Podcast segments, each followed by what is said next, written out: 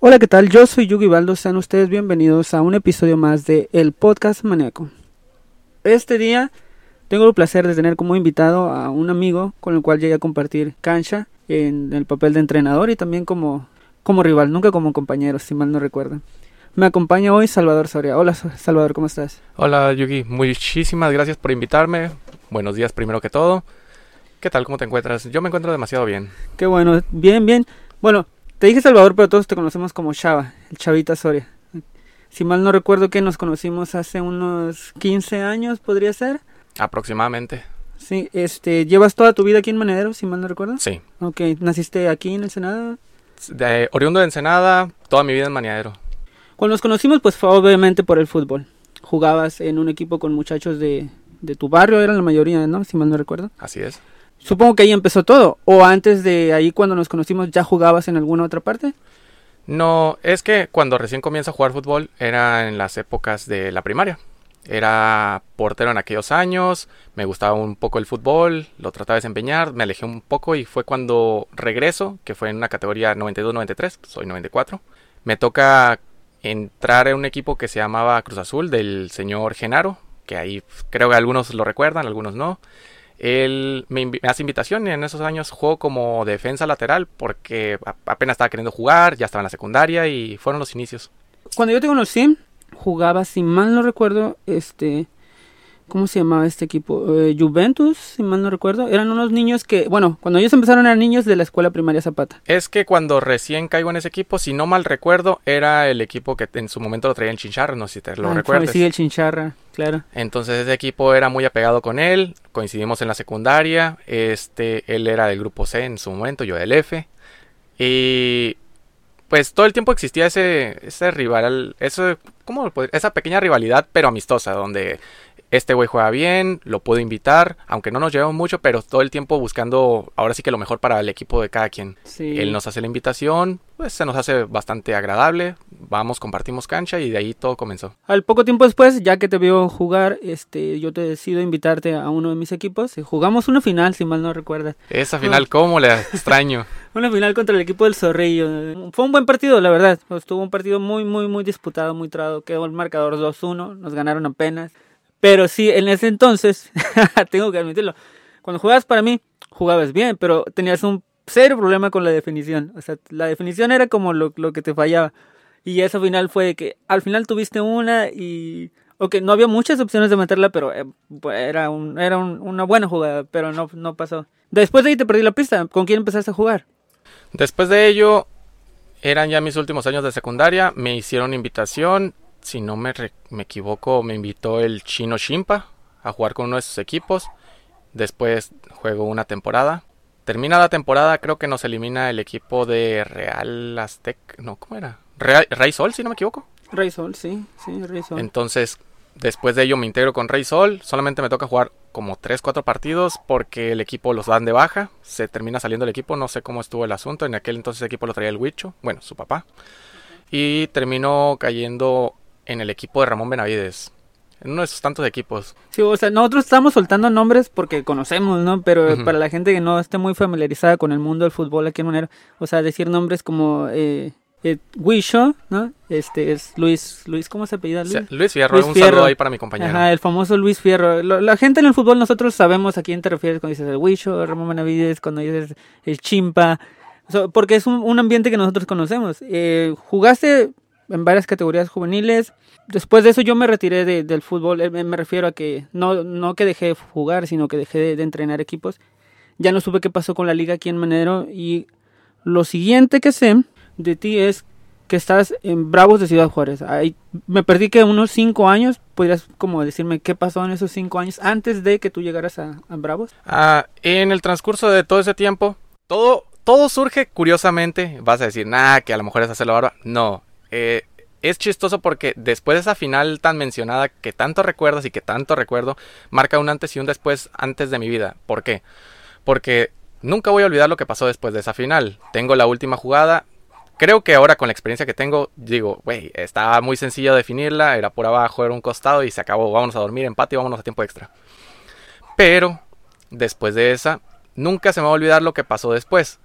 Pasa, resulta y resalta que tus palabras fueron muy claras, muy respetuosas, pero muy contundentes. Dijiste, fue un placer tenerte aquí en el equipo, simplemente no entras en los planes en el equipo y espero que encuentres equipo pronto.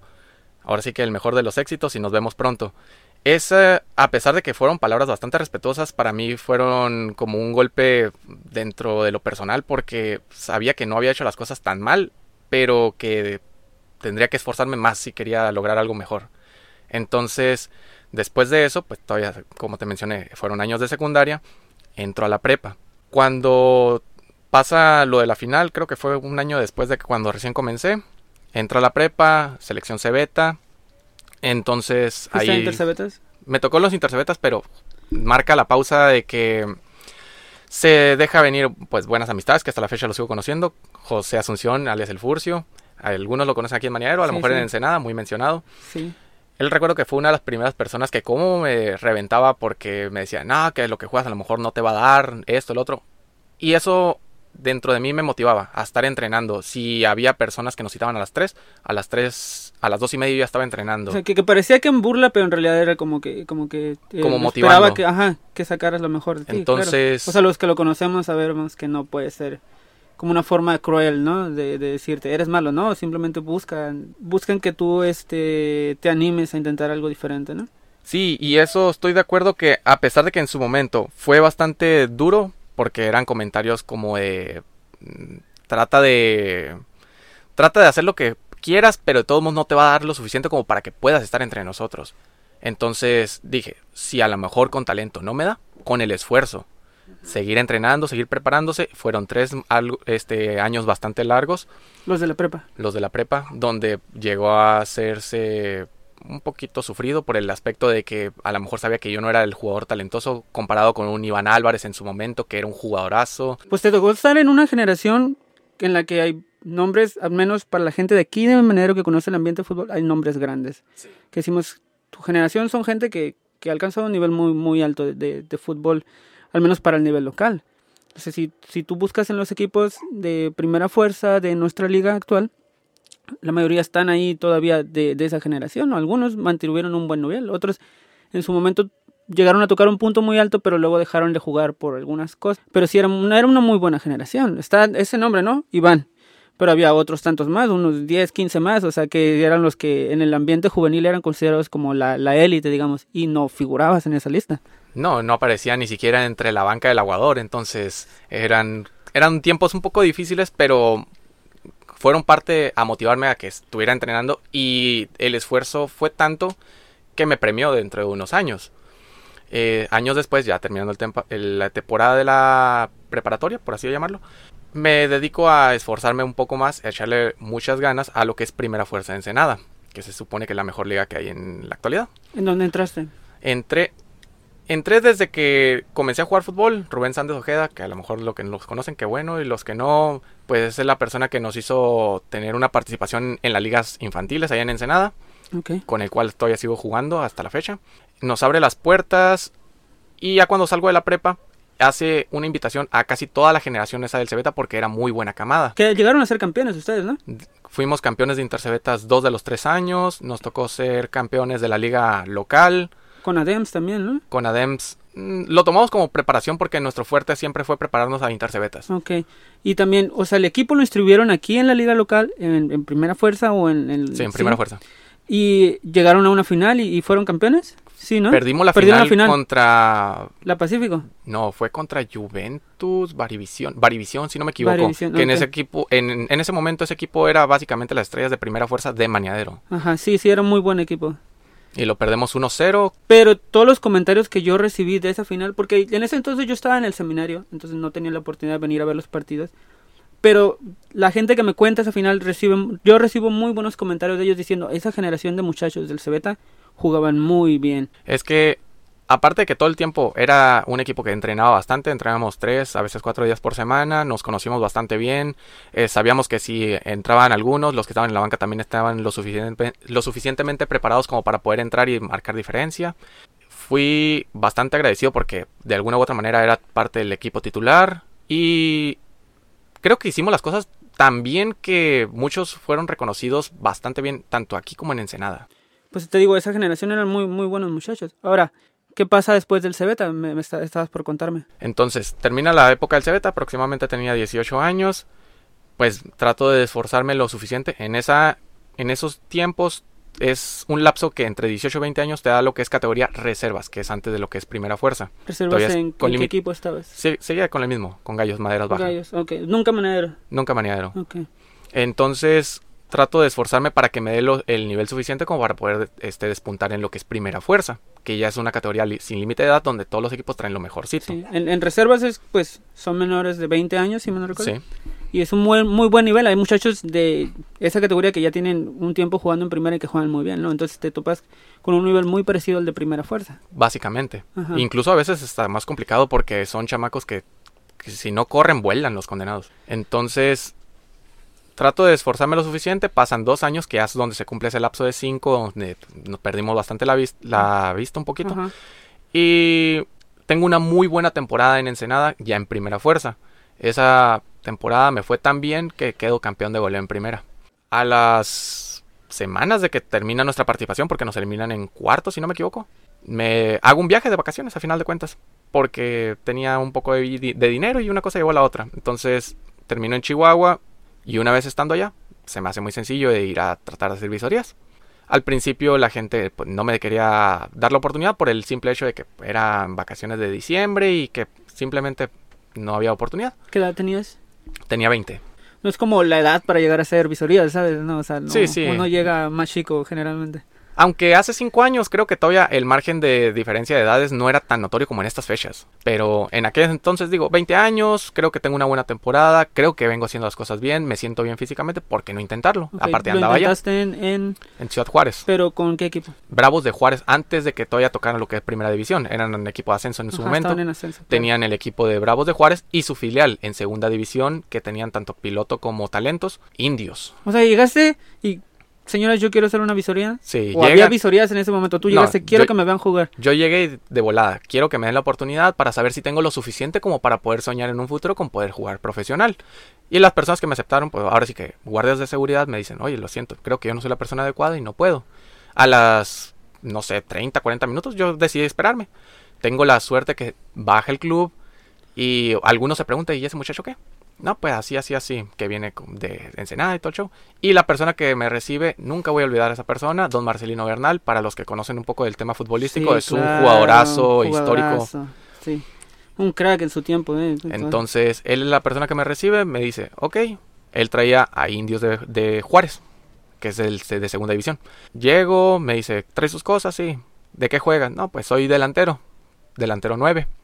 Me dice, ¿alguna otra posición? Porque ahorita estoy saturado de delanteros. Algunos tengo lesionados, pero tengo bastantes. Me dice, pues soy, soy portero. Se le hace interesante. Me dice, ah, como Jorgito Campo. Le digo, ah, a discretas Bueno, corporaciones. eh, Guardando no- la, la proporción. Sí, no, no me claro. puedo comparar con tremenda leyenda, pero creo que algo podemos hacer.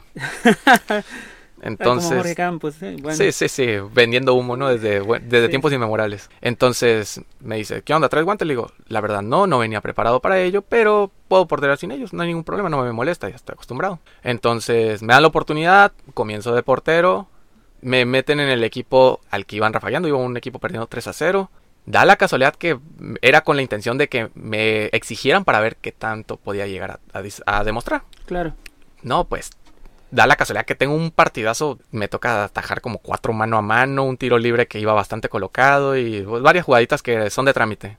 Entonces él se acerca conmigo y me dice, oye, pues haces las cosas bastante bien. Me dice, oye, me gustaría verte delantero, a ver cómo, cómo andas.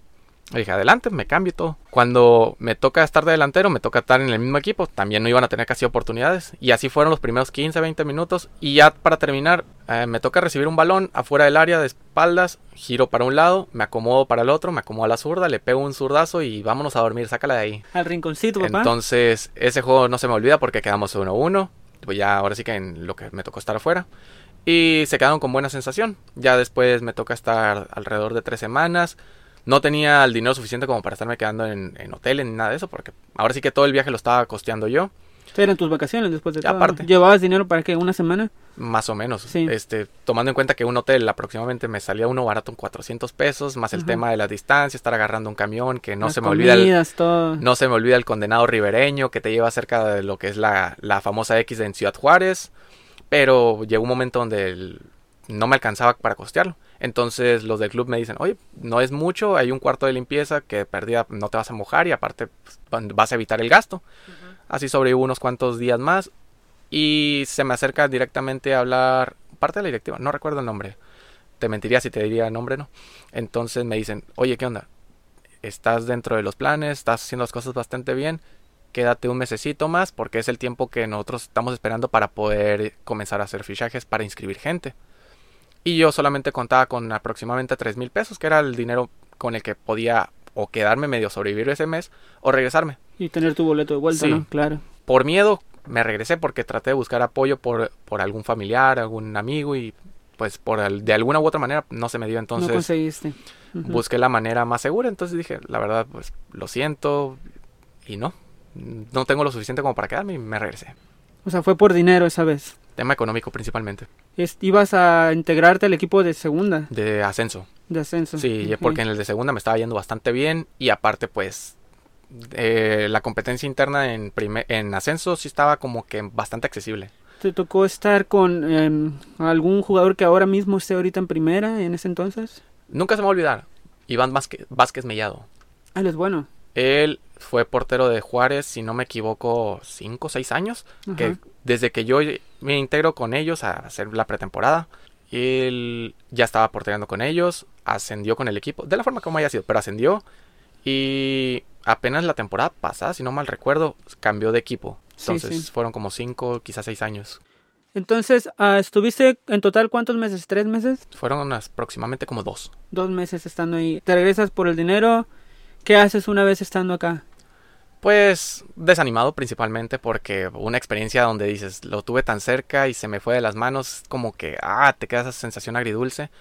Da la casualidad que cuando regreso, termina el torneo de primera fuerza. Cuando termina ese torneo, llega Alguna la final. fuerza aquí en Ensenada, ¿no? Sí, Ajá, seguías con el mismo equipo, volviste con el mismo equipo. Eh, termina la final, al hacer la final se hace la premiación, recibo mi trofeo de campeón en goleador y solamente prepararse para la siguiente temporada.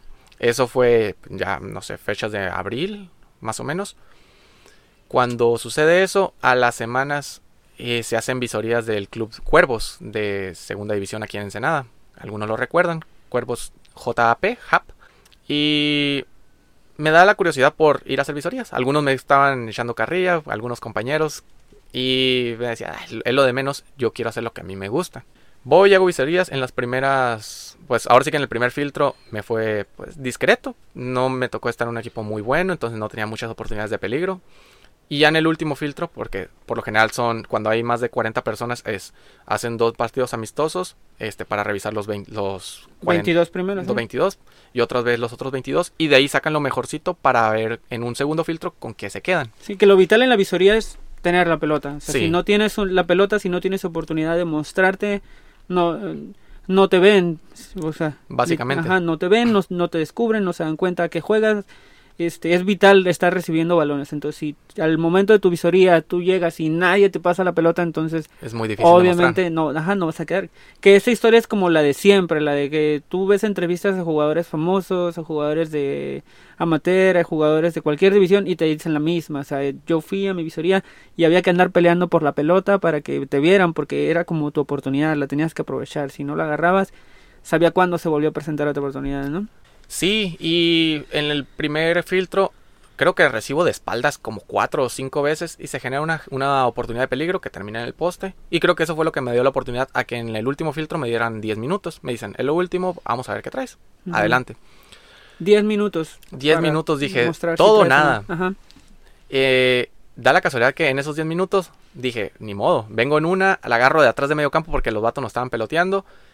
Tenía oportunidad de soltársela a dos, dije, nada, vámonos, solo contra el portero. Agarré a pura velocidad, me llevé al, al central.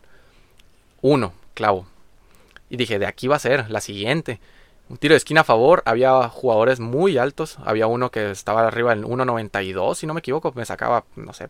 Para mí es un gigante, ¿eh? yo, yo mido 1.60, uno de 1.92, pues imagínate, ¿no? Imagínate para mí, 1.84, yo lo miraba alto. Con el puro salto le gano y eh, a dormir también. Meto dos, cuando hacen, ahora sí que las personas que pasaron los filtros, cuando dan la lista, soy el segundo delantero que nombran, de cuatro que tomaron.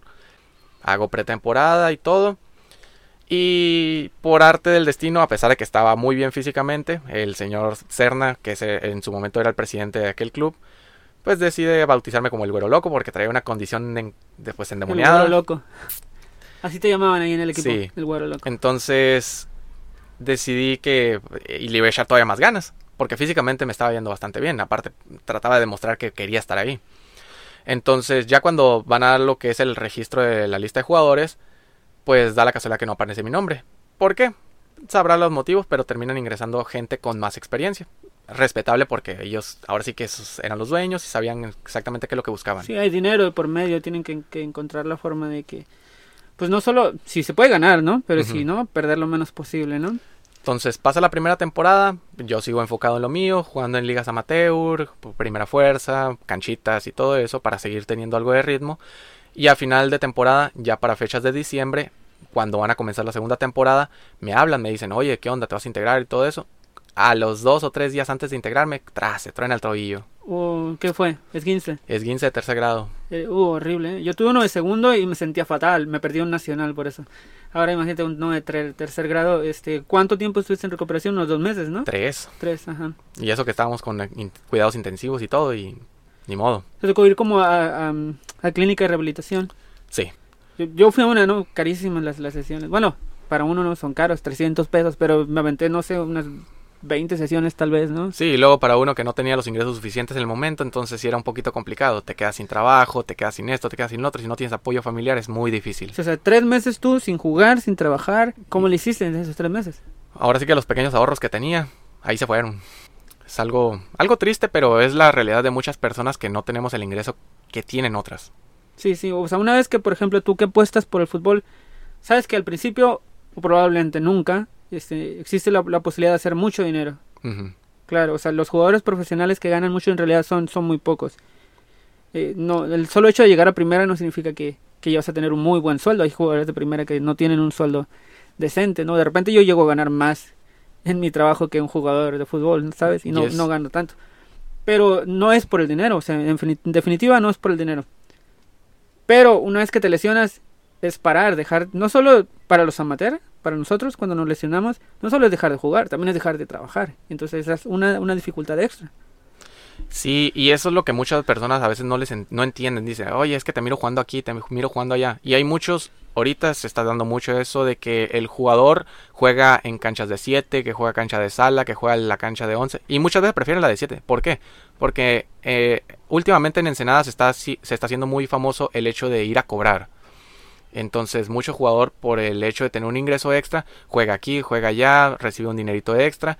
Y esa es la manera de cómo están sobreviviendo muchos. Sí, parece que aquí somos amateur, pero no tanto. O sea, hay algunos entre nosotros que sí ganan una buena feria en la semana jugando unos cinco partidos y terminan ganando unos dos mil, tres mil pesos, fácil, ¿no? Sí, y, hay- y me atrevo a decir que hay jugadores que tienen a lo mejor un hombre que hace un poquito más ruido en Ensenada, que por lo menos ganan el doble.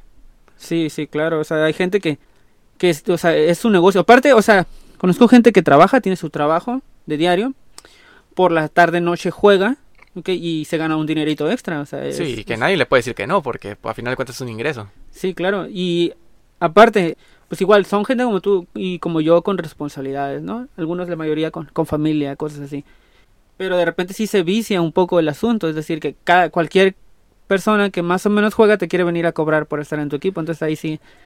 Sí, y es lo que a muchos también no les ha caído el 20, de que muchas veces por el hecho de irte a cobrar unos pesos pierdes el hecho de que puedes ir a disfrutar de verdad el, el ir a jugar un partido de fútbol, o ya sea el deporte que sea, porque no nomás se da en el fútbol.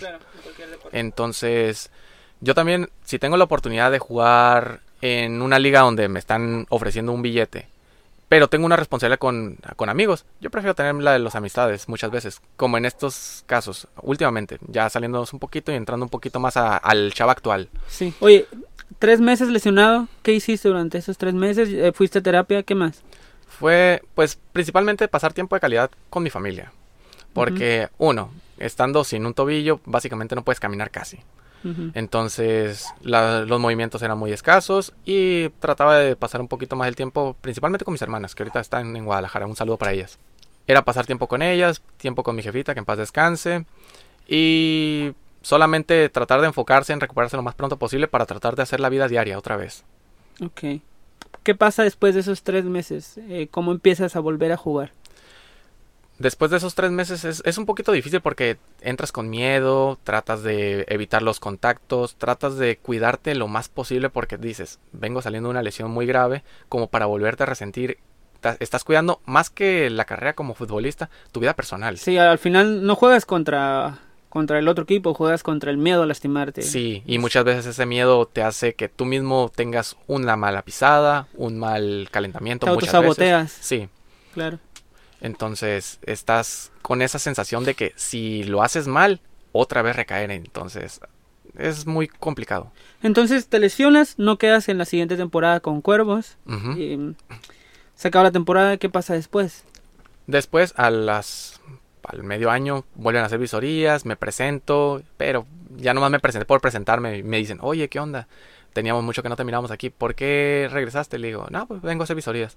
Me dice, oye, ¿y por qué no te integraste con, el equipo antes? Le digo, la verdad, me lesioné. Y obviamente pues, mentí un poco diciendo que había sido trabajando, siendo que no fue así, fue jugando. Y me dicen, oye, ¿por qué no viniste? Te hubiera atendido el fisioterapeuta. Y yo, no, mames. No puede ser. Eso fue lo más triste que me pudieron haber dicho. Entonces, después de esa experiencia, fue como de, ah, ya que, ¿qué hago aquí? Ya me voy. o sea que no te quedaste a la visoría. No, solamente fue como de debut, despedida, los saludo y vámonos. Uy, se siente fatal recibir como eh, ese tipo de noticias, ¿no? O sea, de que acabas de tener un tiempo muy difícil, pudo haber sido mejor gracias a nosotros, ¿no? Sí, aparte el hecho de que no hubiese tenido que hacer el gasto de las, de las terapias, eh, la recuperación hubiera sido más rápida y aparte hubiese tenido un puesto en el club. O sí, hubiera estado inscrito en calidad de lesionado, pero inscrito. Pero ahí a final de ajá, Y al final de caja, en dos meses que te recuperaras, pues... Integrarse de nuevo. Ajá. Pierdes el, lugar en Cuervos, no haces la, la visoría. ¿A qué te dedicas después? De momento, en esas fechas, pues todavía me encontraba trabajando. Era trabajador de una gasera. Mm, mencionada aquí en Ensenada, no diré, no diré marcas, no. Sí, sí. Porque no, no nos están patrocinando eso. Publicidad gratis en sí. una feria. Entonces, seguimos trabajando. Que es aquí cerca, de hecho, ¿no? Curiosamente, de las tres que se encuentran, ahí anda una. Ajá. Entonces, termina, termina uno otra vez siendo empleado el día al día. Y seguimos jugando en ligas amateur. Pasan los años, no sé, de esas experiencias, estas son aproximadamente 3, 4 años. Este, nos seguimos esforzando, repentinamente seguimos entrenando y... ¿Sigues jugando en primera? Venimos haciendo las cosas ahí más o menos bien. ¿Ya no volvieron a ser campeones?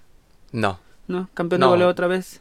De momento no, nos estamos acercando, sonaba un poquito el nombre de que venía haciendo las cosas más o menos bien, pero hasta ahí, era como que algo muy mínimo. Comienzo a hacer la universidad, ahora sí que gracias al fútbol.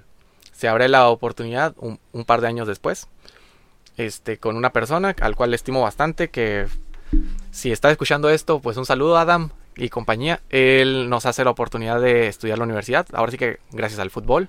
¿En qué universidad y qué carrera? Estudiamos en la Universidad Tecnológica Tijuana, Unidad Académica Ensenada. Este, espero que me paguen una felicita por esta publicidad. Saludos, somos cuervos. Este, estudiamos la carrera de licenciatura en Innovación de Negocios y Mercadotecnia. acabamos de egresar, por cierto. Comenzamos la carrera, ahora sí que, como lo mencioné hace rato, el, gracias al fútbol, porque a esta persona la conozco jugando fútbol. Eh, nos invita a jugar en una cancha de fútbol 7 que conocen muchos aquí en Ensenada, que se llama Panificadora, que se encuentra en la calle Sexta. Ok, sí. Entonces, tengo un buen partido, eh, la persona, el dueño del equipo dice, oye, me gusta cómo jugaste, ¿quieres seguir jugando? Le digo, si me invitas, adelante, por mí no hay ningún problema. Y a las semanas, pues, como chistes, como el a qué se dedican, qué hacen, por qué no estudian. Y nos hace la propuesta a, un par de compañeros y a mí, si les echó la mano con la escuela, se animan. Y yo, yo dije, si está la oportunidad, ¿por qué no? Es como una noticia que creo que pocas personas se van a esperar porque dices que una persona que básicamente no te conoce te ofrezca de, ahora sí que de buena manera o de buena fe, el pagarte los estudios es como de, no sé, es una, una cosa que creo que pocos se pueden creer. Sí, oiga, si me está escuchando, yo quiero estudiar en UABC, este, licenciatura en idiomas, ¿eh? El encargo, buen promedio. sí, porque cuando... Pues sí, o sea, es impactante, o sea, no le pasa a cualquiera, o sea, definitivamente que alguien se ofrezca a pagarte la universidad y que, o sea, que de un golpe se le ofrezca a cuatro personas, o sea, no inventes, o sea, y te dio a escoger, este, lo que tú quisieras. Básicamente sí, y entre mis opciones este, poco lo saben, pero a mí si me hubieran dado la oportunidad de decirme, te pago una carrera, yo hubiese elegido la de la normativa, la normal. Ok, ser profesor de primaria. De primaria, secundaria. Otra opción fue el ITE o, o UABC, buscando opciones a ver si podía estudiar ciencias, alguna ciencia que se especializara en matemáticas, porque es otra rama que me gusta. Un amigo me recomienda la UTT. Digo, está bien, no está de más, puedo ir a preguntar, no pierdo nada. Ya eso fue a finales de agosto agarro, hablo con esta persona, le digo, es así, así, así, necesito tanto para, para pagar lo de la colegiatura, comprar cuadernos, comprar útiles, alguna que otra camisa, playera o pantalón, y se acabó.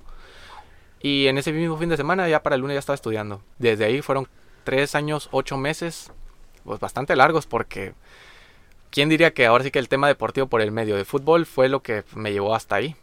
Lo que me hizo decidirme por ti para invitarte fue como la última vez que nos vimos, que fue hace tres meses, si mal no recuerdo, yo estaba en el Tianguis, había ido a poner un puesto. Y este, de repente llegas tú, me saludas y me dices, ah, acabo de llegar ayer de Jordania. ¡Pum! Voló mi cabeza porque dije, aguanta, Jordania, eso está muy lejos. O sea, ¿qué haces? ¿Qué hacías tú en Jordania? Pues tú me dices, bueno, pues jugar fútbol en Jordania. Y yo, ¿jugar fútbol? Sí, profesional. Y dije, aguanta, o sea, yo todavía sigo sin creer que esto pasó. O sea, ¿cómo explícame, ¿cómo fue que pasó que terminaste tú jugando en Jordania? Un mexicano jugando en Jordania, un mexicano de, mi barrio, o sea, un, amigo mío jugando en Jordania. ¿Cómo pasó eso? Bueno, primero que todo, tengo que aclarar un pequeño punto. Andaba jugando, pero a final de cuentas me tocó estar haciendo solamente la pretemporada.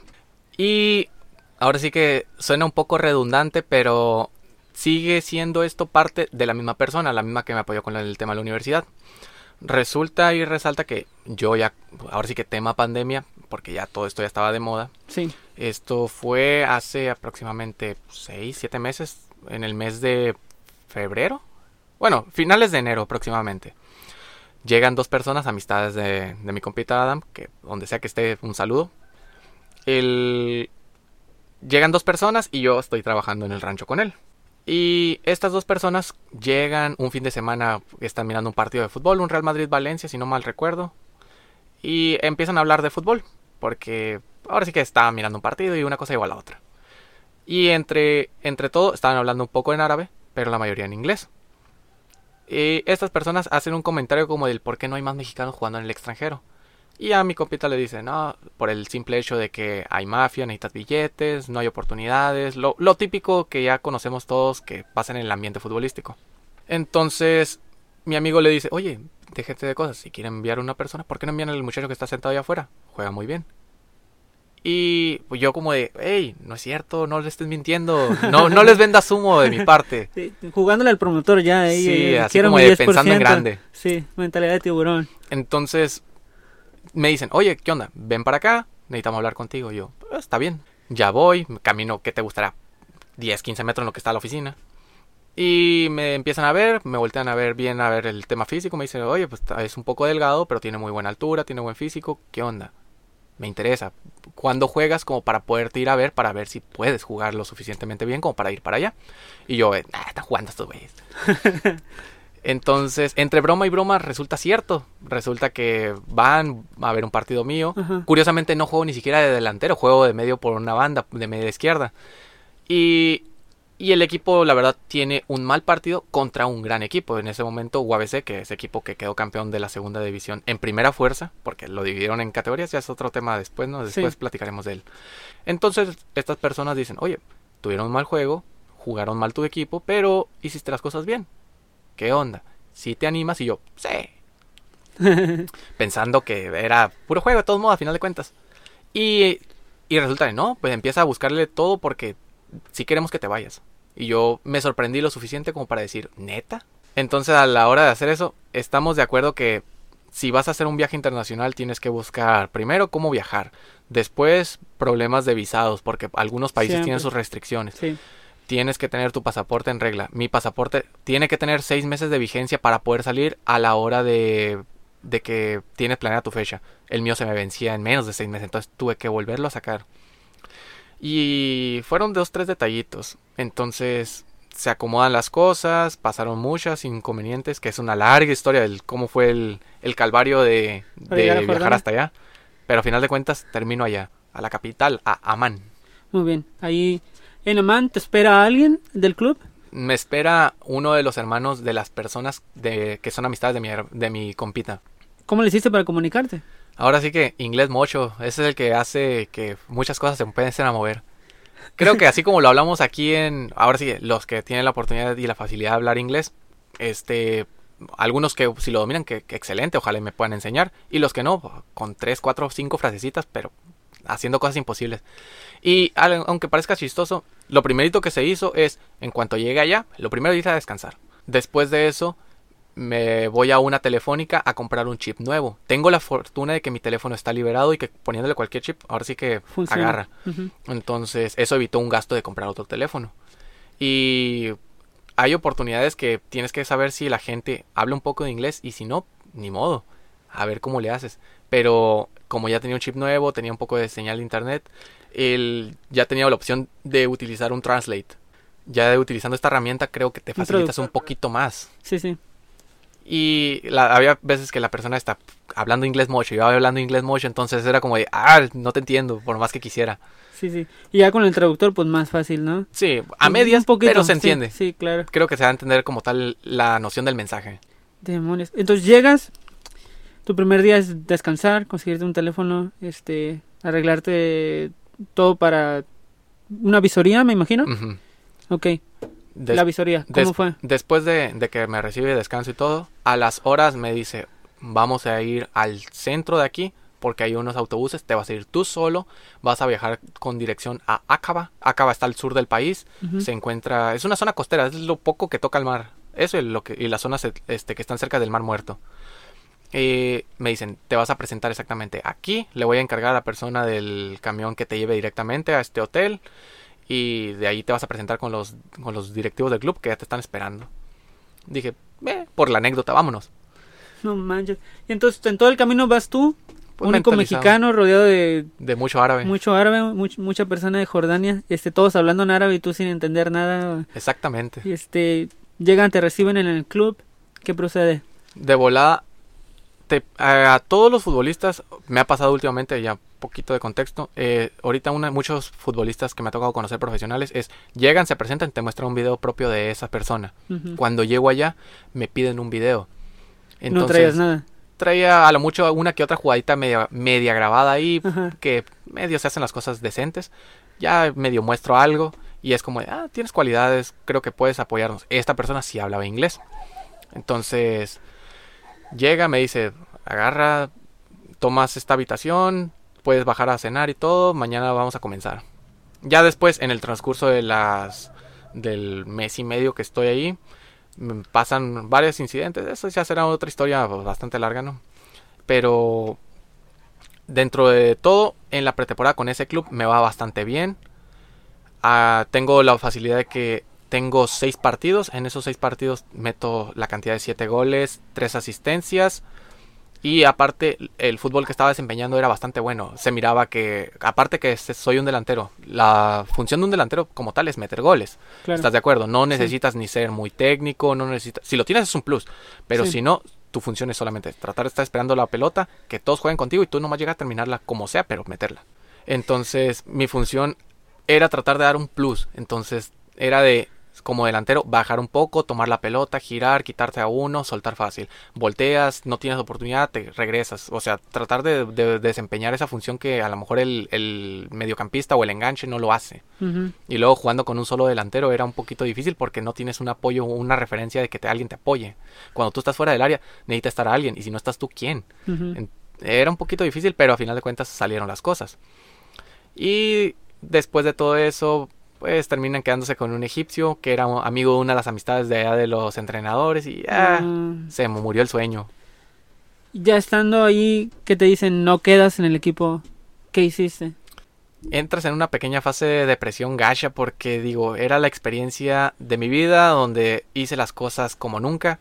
Los que me conocen como futbolista saben que no soy un jugador técnico, no soy un jugador que tenga esa, esa iniciativa de tratar de encarar, quitarse dos, quitarse tres, pero que siempre está ahí. Con un chingo de suerte falláramos un chorro, pero estamos ahí, tenemos esa referencia de ataque.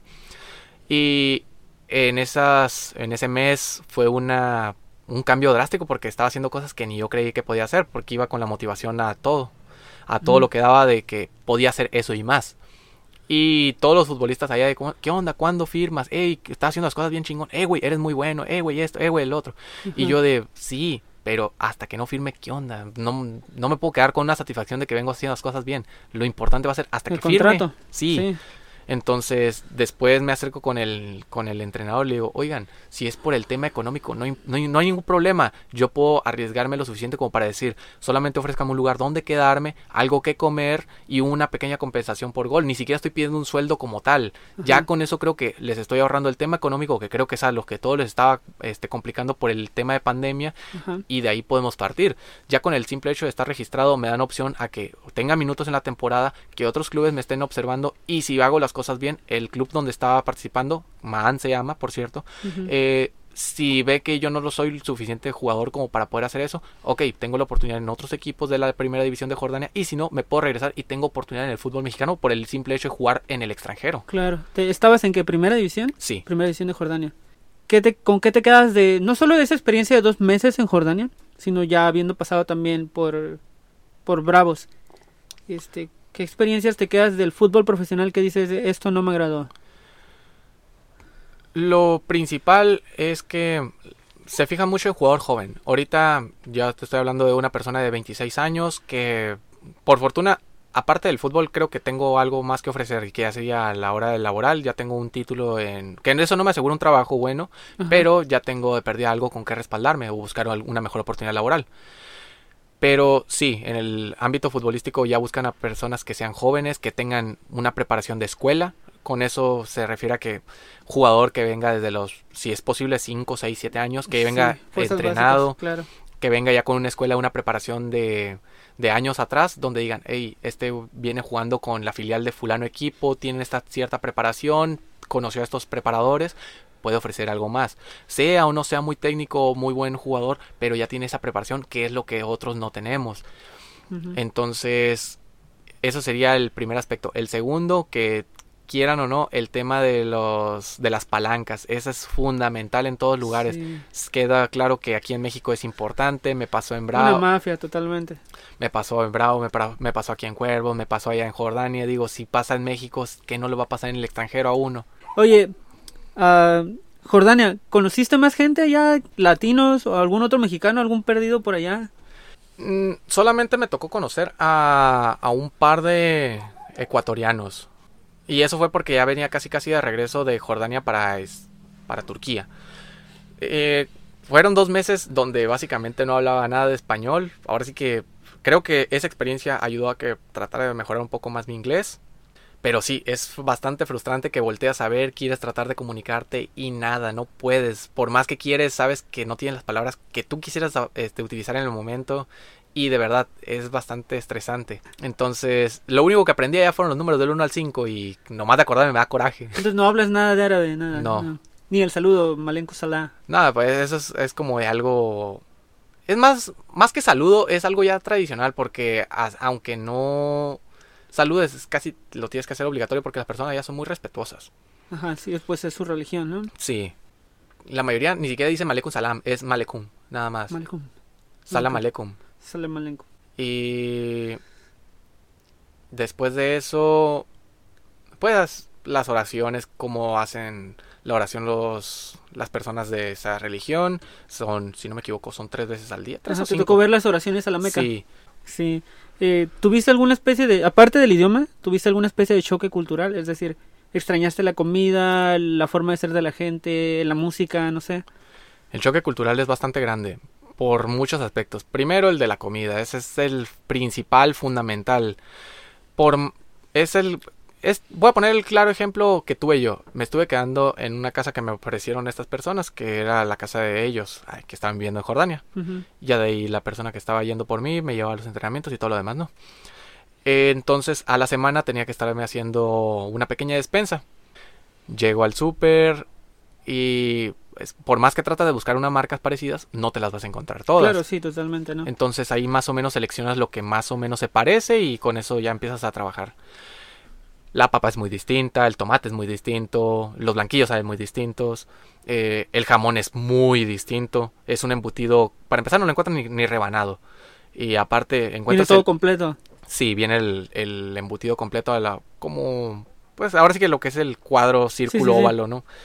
Y a la hora de que lo partes, aparte que te sabe ácido, tiene pedazos de chile. Compras latas de atún, tienen pedazos de chile. Compras esto, compras el otro, trae chile. Compras cereal, también trae chile. Es como un multiverso mexicano, Sí. ¿sabes? Todo con Chile. Sí, pero es un chile ácido, ni siquiera es un chile atractivo como para decir, este tiene ese, esa- ese pequeño picante como que uno como mexicano puede disfrutar. Y ahí, ah, ¿tú te cocinabas? Sí. Sí. Las marcas de aceite saben muy distinto también. O sea, cambia todo. No voy a decir que la comida de allá no sea buena. Solamente que es diferente al gusto que tenemos nosotros. Si eh, otra persona te prepara uno de sus platillos, algunos a lo mejor pueden gustarte, a lo mejor puede que no. Personalmente a mí, que yo como de todo, algunos no me agradaron, pero otros sí me agradaron. Este, casos como el clásico, si te recomiendan algo, te van a decir, oye, prueben, prueba el hummus. De allá es muy tradicional. No me gustó a mí. ¿Qué es el hummus? El hummus es como una pequeña pastita de color blanco. mm, No sé si sea como cremoso, pero tiene un sabor muy ácido y no me gustó a mí. ¿Qué hacías allá como para divertirte? Es decir, ¿a dónde sale la gente? En la zona, cuando te mencioné que andaba en la zona de Acaba, Acaba es una zona que es per- este, pegadita al malecón. A las a- alrededores hay pequeños mm, tipo bar, antro, Ajá. que obviamente la música es muy distinta. Es un reggaetón árabe que es- suena curioso, de hecho. Ajá. Este, no le entiendes nada, pero suena de perdida el punchis punchis suena este de perdida atractivo. Aunque suena curioso, no lo voy a negar porque sí hay dos tres que aunque no les entiendes nada, te llama la atención y lo quieres escuchar. Pero así como hay ese tipo de música, hay otras que tú dices, esto no es algo cotidiano. Igual lo, lo escuchas nomás por la anécdota. Ajá. Y me hicieron invitación ah, cuando recién me integro, ya conozco a dos, tres personas que me empiezo a llevar bastante bien con ellos. Me dicen, ¿qué onda? ¿Quieres ir a, a- a- al rato a con beber? Obviamente le dicen de otra manera, ¿no? Sí. Le dije, la verdad, pues yo vengo con toda la disposición de venir a entrenar, mi, mi trabajo es este y la verdad no puedo. No quieres ponerte borracho. No, y lo de borracho lo de menos, pero simplemente desviarme de lo que es mi objetivo principal. Ajá. Yo iba a jugar y, y no iba a quedar satisfecho hasta que no me dijeran un aquí, ya estás aquí. Te quedas contratado. ajá. Y ya que después no, es- ahorita se arrepiente uno, pero ya, es- ya ni modo. Sería eso. ¿A dónde te llevaron? ¿O no fuiste? No, No, fuiste. simplemente no fui, no quise ir. ¿Qué, otras cosas de la, de la vida allá en, en Jordania te parecieron diferente o que dijiste, oh, wow, eh, La gente es muy respetuosa en el aspecto de que volteas a ver, miras y si ven que no tienes algo, me tocó verlo con muchas personas, es te ofrecen por lo menos el pan de cada día, te ofrecen algo que comer todo el tiempo de una manera muy distinta como lo hacen aquí en México. ¿Estás de acuerdo que aquí en México es tú ya tienes que conocer a la persona para poderle ofrecer algo? claro. Allá sí. no es necesario conocerla como para que todos sean muy cordiales y te inviten a algo. Este, si eres amigo de alguien, aunque no te conozcan, tratan de darte todo porque le quieren quedar bien primero a su amistad y aparte después a él. O sea, es- ese tipo de cositas son como de algo que quedaron muy marcados en mí. Otra cosa que también es muy distinto es el tema de la religión. La religión allá, a pesar de que ahorita hay un problema muy grande con tema de talibanes, esto, el otro, está muy alejado a lo que es la realidad, por lo menos en ese tipo de tierras. Estamos de acuerdo que la maldad existe en toda parte del mundo, Claro. pero lo que es de verdad, lo que es la religión que manejan ellos, no te voy a decir nombre porque la verdad pues, lo olvidé. Sí. Pero ellos siempre tratan de respetar el tema de la paz, el tema de respetar mucho a la mujer y tratar de darle también su punto fuerte porque la mujer es muy indispensable tanto para nosotros como para todos en, en el ámbito social, personal y lo que se encuentre. Y también en el rol familiar, que también no, no se me va a dejar pasar eso. Sería eso y el tema económico del país. Eso es otra cosa muy curiosa porque allá manejan una moneda que se llama dinar. El dinar es, está tan bien valuado que vale más que un dólar y que un euro. Ah, caray. Vale aproximadamente entre 28 y 30 pesos. Y, Y yo me hizo ruido porque digo, si la moneda está tan bien valuada, ¿cómo ha de ganar la gente? Hago una pequeña investigación, ya comparado, nosotros como mexicanos andamos ganando un promedio de, no sé, 1400, 1500 por, por decir un, un, aproximado. Por decir un número, Estamos hablando que son 75 dólares. En dinares pongámosle que son 60. Allá el de semana anda ganando unos 200, 300. O sea, tienen para generar un estilo de vida bastante alto. Me llamó la atención que todos tienen un carro 2010 para arriba, híbridos, casi todos. Y aparte, casi todas las personas forman su familia y aparte a todos les alcanza lo suficiente como para poderse comprar un lugar donde vivir. Oye, pues me voy a mudar para allá, ¿eh? De hecho, yo también me hubiese quedado allá, pero... Dan ganas, Acá andamos. Sí, y ya hablando inglés, allá consigo trabajo de algo, no sé, ¿sabes? Como sí, sí, sí. Guía turista, vengan a ver el malecón, señores, miren, ah, por acá. O también en lo que es las una de las siete maravillas, que es Petra. Es ahí con, Está en esa, en esa parte de Jordania. ¿Tuviste oportunidad como de salir a conocer, aparte del, del Amán, la capital, y aparte del lugar donde estabas quedando, que me dijiste que se llamaba Acaba? Acaba fue donde hice pretemporada, donde me prestaron la casa fue en Amán, a las afueras, que estaba con dirección al Mar Muerto, y el Mar Muerto se miraba al, pues a la distancia de donde estaba viviendo. ¿Alrededor conociste aparte? ¿Tuviste la oportunidad como de, bueno, voy a salir a dar la vuelta por aquí, por allá? Sí me tocó salir a dar la vuelta, pero sin muchas ganas, porque después de que te tumban la experiencia de tu vida así de una manera muy triste, creo que no te quedan muchas ganas de hacer muchas cosas. Me hicieron la invitación de ir a conocer Petra, fue algo muy básico, tampoco lo disfruté. Malamente no me llevé el teléfono porque pude haber tomado fotos, esto, el otro, pero... Eh. Bueno, pues tú que tuviste la oportunidad dos veces, ahora una tercera que estás en, el Real Ensenada, ¿qué le podrías decir a aquellas personas, a niños y niñas que aspiren algún día a poder jugar profesional? tú que tuviste esa oportunidad, ¿qué puedes decirles a ellos? Sobre todo la gente aquí en Manero, la gente que juega en nuestras categorías infantiles y juveniles, ¿qué podrías decirles a ellos? Es difícil porque, uno, antes de darle un consejo a los niños o a los jóvenes, se le tiene que dar a los padres. ¿Por qué? Porque el fútbol está cambiando bastante en estas fechas en el hecho de que buscan a jugadores preparados desde, niños. Con esto no le estoy tratando de quitar el sueño a los jóvenes, porque creo que si tienen las suficientes ganas de tratar de salir adelante, pueden hacerlo. Pero la mejor opción es que si van a hacer algo, lo hagan en el interior. Aquí no, no hay muchas oportunidades. ¿Estás de acuerdo que la opción aquí ahorita es Real Ensenada en UPSL? Te vas a Cholos de Tijuana y tratar de perrearla y a ver qué es lo que sucede con un poco de billetes. Y si no, irte a Estados Unidos. La opción más clara para mí es tratar de irse al, interior del país donde hay más oportunidades, hay más divisiones, hay más ojos que te puedan ver y lo más importante, puedes demostrar ante más personas. Eh, y a los padres recomendarle mucho que si tienen a un, a un niño que de verdad le gusta, apóyenlo. Apóyenlo en el hecho de que traten de prepararlo, traten de llevarlo con los mejores, que se empiece a alimentar bien, que empiecen a dormir bien, que traten de, de evitar el, el, estar haciendo salidas innecesarias me refiero al tema de salir a, bares, antros, para gente que ya es joven. Tratar de evitar las malas amistades. Creo que considerando todos esos aspectos, una persona puede llegar a cumplir el sueño. Va a ser un poquito más difícil comparado con otras personas que tienen el ingreso suficiente, pero no es imposible. Bueno, pues muchas gracias, Chava. Gracias por lo que compartiste. Gracias por todo lo que nos has contado sobre ti. Y muchas gracias por apoyar este proyecto mío. Gracias. Tenía muchas ganas, en serio, de, poder escuchar eh, todo lo que viviste eh, sé que hay muchas cosas que no se pudieron contar, hay mucho más de qué hablar, tal vez podamos tener y darnos una oportunidad para un, un capítulo 2, segundas partes, no sabemos, pero de, de momento muchas gracias, este, algo con lo que quieras despedirte. No, pues primeramente agradecido yo por la invitación, porque es la primera vez que me invitan a un proyecto como este, y qué bueno que es un proyecto local, con gente que, ya uno ya conoce, que aparte también se encuentra cerca de lo que es el lugar donde estoy viviendo que es un proyecto nuevo, que si tienen la oportunidad también pasen, escúchenlo, denle un poco de, atención. Puede haber gente que a lo mejor no les interesará mi tema, pero a lo mejor les puede interesar el de otra persona. Tienen la oportunidad, no les quita mucho tiempo. Eh, si pueden compartir de alguna manera adelante.